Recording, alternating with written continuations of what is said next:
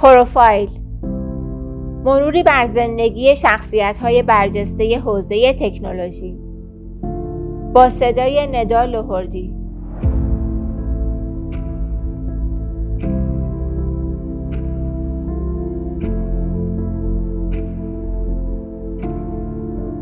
تیم آرمسترانگ مجذوب روزنامه نگاری دیجیتال.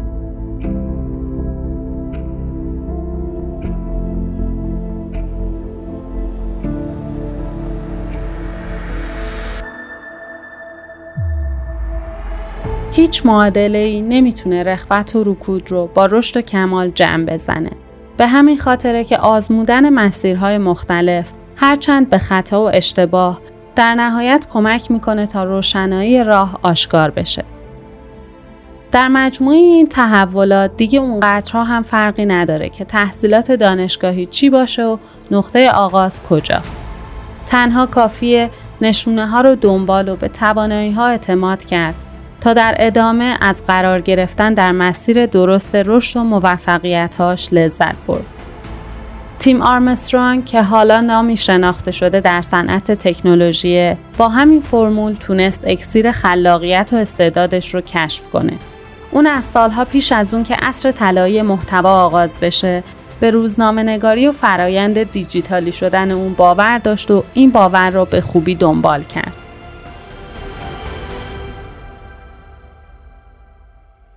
روزنامه نگاری در گوگل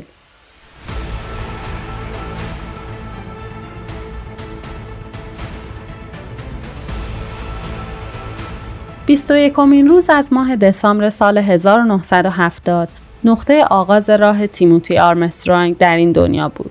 اون که در منطقه خوش آب و هوای ریورساید در ایالت کنکتیکت به دنیا اومد، حالا 51 سال است.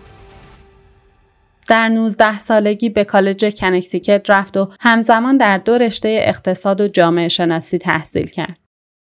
در نهایت آرمسترانگ در حالی در سال 1993 با دو مدرک کارشناسی از این دانشگاه فارغ تحصیل شد که هنوز تصویر روشنی از مسیر آیندهش نداشت. به همین دلیل به علاقش در ورزش مشغول شد. اون به لاکراس علاقه داشت که ورزش بومیان سرخپوستان آمریکاییه.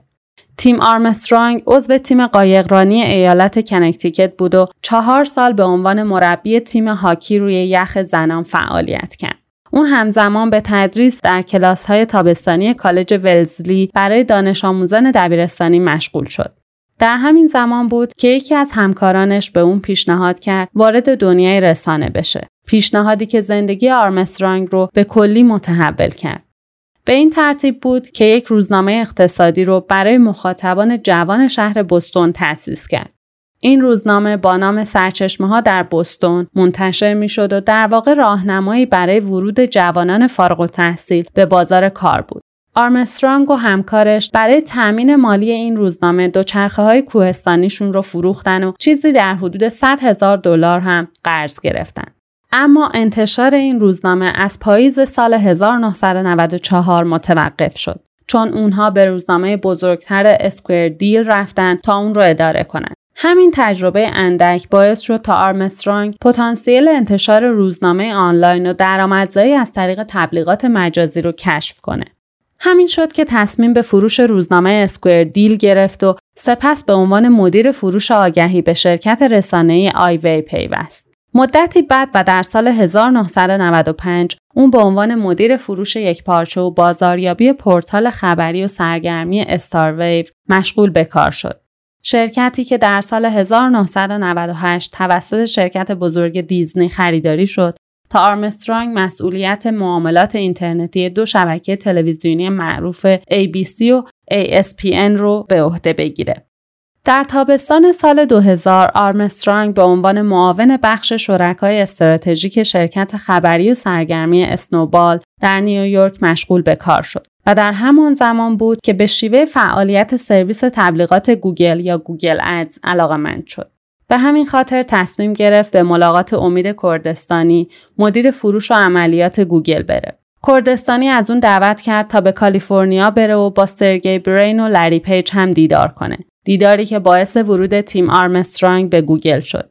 به این ترتیب اون به عنوان مدیر فروش گوگل در آمریکا انتخاب شد و مدتی بعد ارتقا پیدا کرد و به سمت مدیر عملیات گوگل در آمریکا رسید. آرمسترانگ نقش مهمی در تأسیس سرویس گوگل ادسنس در سال 2005 داشت. سرویسی که امکان انتشار و ارائه تبلیغات متنی و تصویری روی وبسایت ها و نرم افزارها رو فراهم می‌کنه و در این سالها بخش قابل توجهی از درآمد گوگل رو تولید کرده. آرمسترانگ همچنین با توسعه بخش تبلیغات گوگل کمک کرد تا این شرکت در سال 2007 شرکت تبلیغات آنلاین دابل کلیک رو به قیمت 3.1 دهم میلیارد دلار بخره.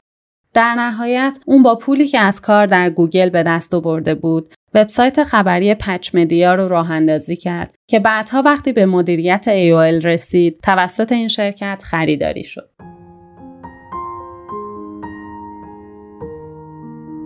AOL در عصر طلایی محتوا با این همه در اوایل سال 2009 اتفاق مهمی در زندگی حرفه‌ای تیم آرمسترانگ افتاد.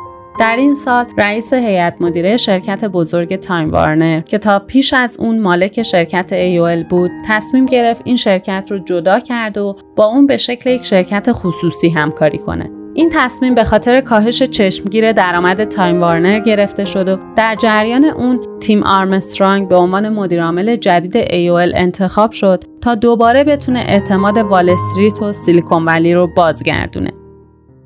آرمسترانگ به خوبی تونست AOL رو به بازیگر مهمی در عرصه تبلیغات آنلاین تبدیل کنه و به این ترتیب در اولین سال حضورش در این شرکت به فهرست مجله فورچون از چهل مدیر برتر زیر چهل سال راه پیدا کرد.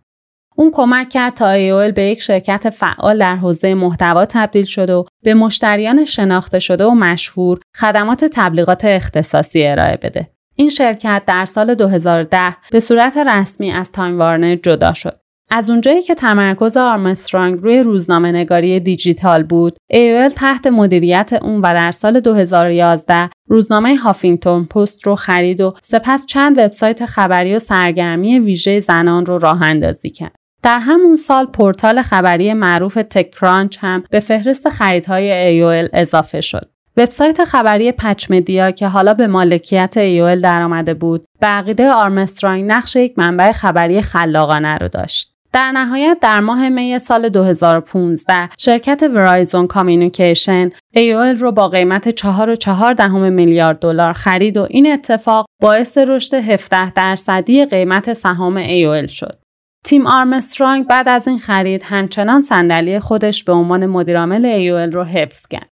یک ماه بعد AOL از امضای یک قرارداد ده ساله برای فروش تبلیغات مایکروسافت خبر داد. تیم آرمسترانگ یک سال بعد و در مصاحبه گفت فکر می کردم که اینترنت بزرگترین اتفاق زندگیم بوده اما حالا فکر می کنم که موبایل اون رو تحت شعا قرار میده.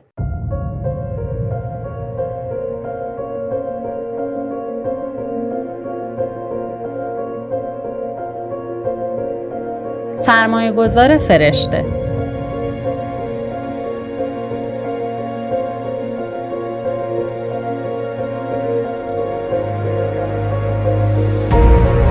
تیم آرمسترانگ در آخرین روزهای سال 2015 AOL رو ترک کرد. اون که به اکوسیستم استارتاپی علاقه‌مند شده بود بالاخره در سال 2019 شرکت DTX رو تأسیس کرد که در واقع یک شرکت سرمایه گذاری خطرپذیره و مدتی بعد شرکت فلو کود رو راه اندازی کرد که امکان برقراری ارتباط مستقیم میان برندها با مشتریانشون رو از طریق نسل جدید کدهای QR فراهم می‌کنه. آرمسترانگ همچنین در این سالها به عنوان یک سرمایه گذار فرشته در پروژه ها و استارتاپ های مختلفی سرمایه گذاری کرده. اون هنوز هم به ورزش علاقه داره و اون رو دنبال می‌کنه.